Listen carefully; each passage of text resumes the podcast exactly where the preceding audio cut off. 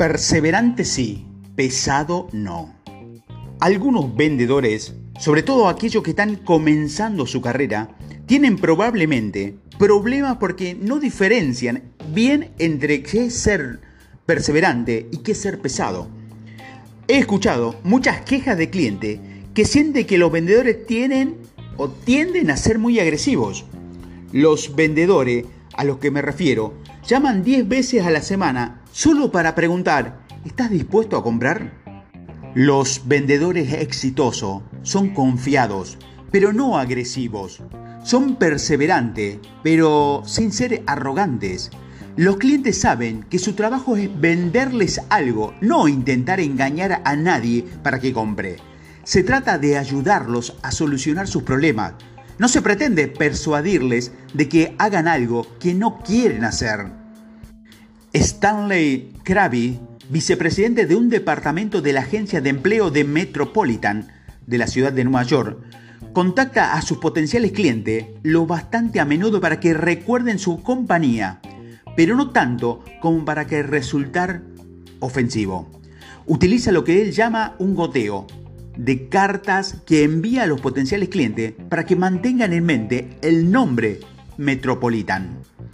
Trato con ejecutivos de recursos humanos de grandes compañías, decía Krabi que probablemente reciben entre 20 y 30 llamadas al día de gente de mi área. Por eso envío una carta de presentación y hago el seguimiento con una llamada. Luego, según lo que ocurra con la llamada, envío otro breve carta de no más de dos o tres párrafos. Sé que no tienen tiempo para leer, pero en ocasiones introduzco algún artículo que le puede interesar. Intento que la carta sea interesante y creativa. No quiero parecer molesto llamándolos todos los días, pero me mantengo en contacto para que me recuerden. Cuando se persigue a un cliente durante mucho tiempo, resulta bueno llevar un registro de cuántas llamadas o mensajes has hecho. Eso se puede hacer a través de medios informáticos o con fichas.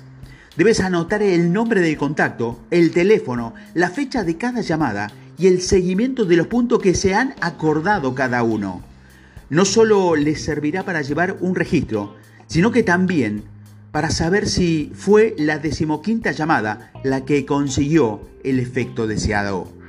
La paciencia y la tenacidad valen más que el doble de tu peso en astucia. Merece la pena para cualquier vendedor, sea un novato o el director de una compañía multimillonaria Singel, ahora vicepresidente de Celestial Grove, describió como su antigua empresa, Celestial, el más grande de productos de hierba para infusiones en los Estados Unidos. Se fusionó con un holding de Heinz Fuchs. El director general de Heinz, Simon, estuvo incordialmente para que nos reuniéramos y discutiéramos la idea de fusionarnos. Llamaba cada pocas semanas y siempre me daba una razón más de por qué me convenía la fusión. Fue increíblemente persistente, perseverante y finalmente eran tantas las razones que nos sentamos a conversar al respecto. Una vez hecho esto, los dos estamos deseando ver cuál era la mejor manera de llevar a cabo la fusión. Por supuesto, Simon, como presidente de una importante empresa, no tenía problema para sortear al guardián y acceder a Singel. Tampoco tenía que preocuparse por Singel, de ser capaz de contactar con los directores de las empresas. Pero aunque estaban empezando, Singel conoció la manera de conseguir contactar con la gente. Voy directamente a la persona con la que deseo hablar e insisto, dice. O busco un amigo o alguien que me pueda dar una referencia para la persona con la cual deseo hablar. Nunca tengo miedo de levantar el teléfono y llamar. Algunos dicen que son retinentes a llamar, pero cuando hablas con gente de éxito, de todas partes, no tienes miedo. Si quieres ser vendedor, ese es el precio de la entrada. El pie ya ha cruzado el umbral, no te rindas ahora. El pie ha pasado el umbral. Tiene una cita con quien toma las decisiones. Ahora no puedes aceptar un no como respuesta. el momento de convertir a tu potencial cliente en un cliente. Pero que hayas decidido dejarte entrar no significa que la venta esté cerrada. Algunos potenciales clientes le dejan entrar simplemente porque han sido perseverantes. Puede que lo que vea como un favor hacia alguien que le haya recomendado. Tal vez estés interesado en el producto, pero no necesariamente estés dispuesto a comprar. Así que es el momento de asegurarte de que el potencial cliente entienda cómo el producto o el servicio que venda pueda beneficiar a su empresa.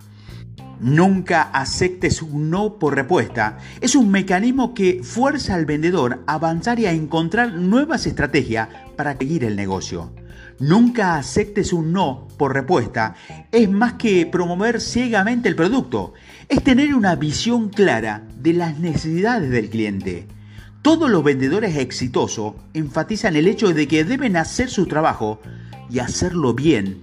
Si esperan obtener un sí, saben que deben darle al potencial cliente suficiente información acerca de su producto y deben estar seguros de que su producto satisfaga las necesidades del cliente. Esta es una lección que Stanley aprendió pronto en su carrera como vendedor. Mason tiene más de 65 patentes de invención de productos de consumo y ha sido considerado el Thomas Edison moderno. Vende tantos inventos propios como del, de otras personas. Un amigo suyo desarrolló una especie de pegamento que se vuelve transparente cuando se aplica. Mason pensó que sería un perfecto producto para venderlo en escuelas y bibliotecas. Viajó por varios lugares e intentó vender el pegamento y cuando se encontró con un superintendente de una escuela de Pensilvania que no se lo quiso comprar, se puso furioso. Salió de su coche, cerró un portazo la puerta y enrojeció de furia. Pero luego pensó, ¿por qué estoy enojado con el, intendente de esta escuela? Debería estar enojado conmigo mismo. El cliente dijo no porque no estaba preparado para comprar. No le di suficiente información para que entendiera por qué debería comprar mi, mi producto, este pegamento. Fue culpa mía, no de él. Esa sigue siendo continua su filosofía de Mason. Cuando recibe un no de un cliente potencial, cree que en realidad le está diciendo no tengo la información que necesito para decir sí.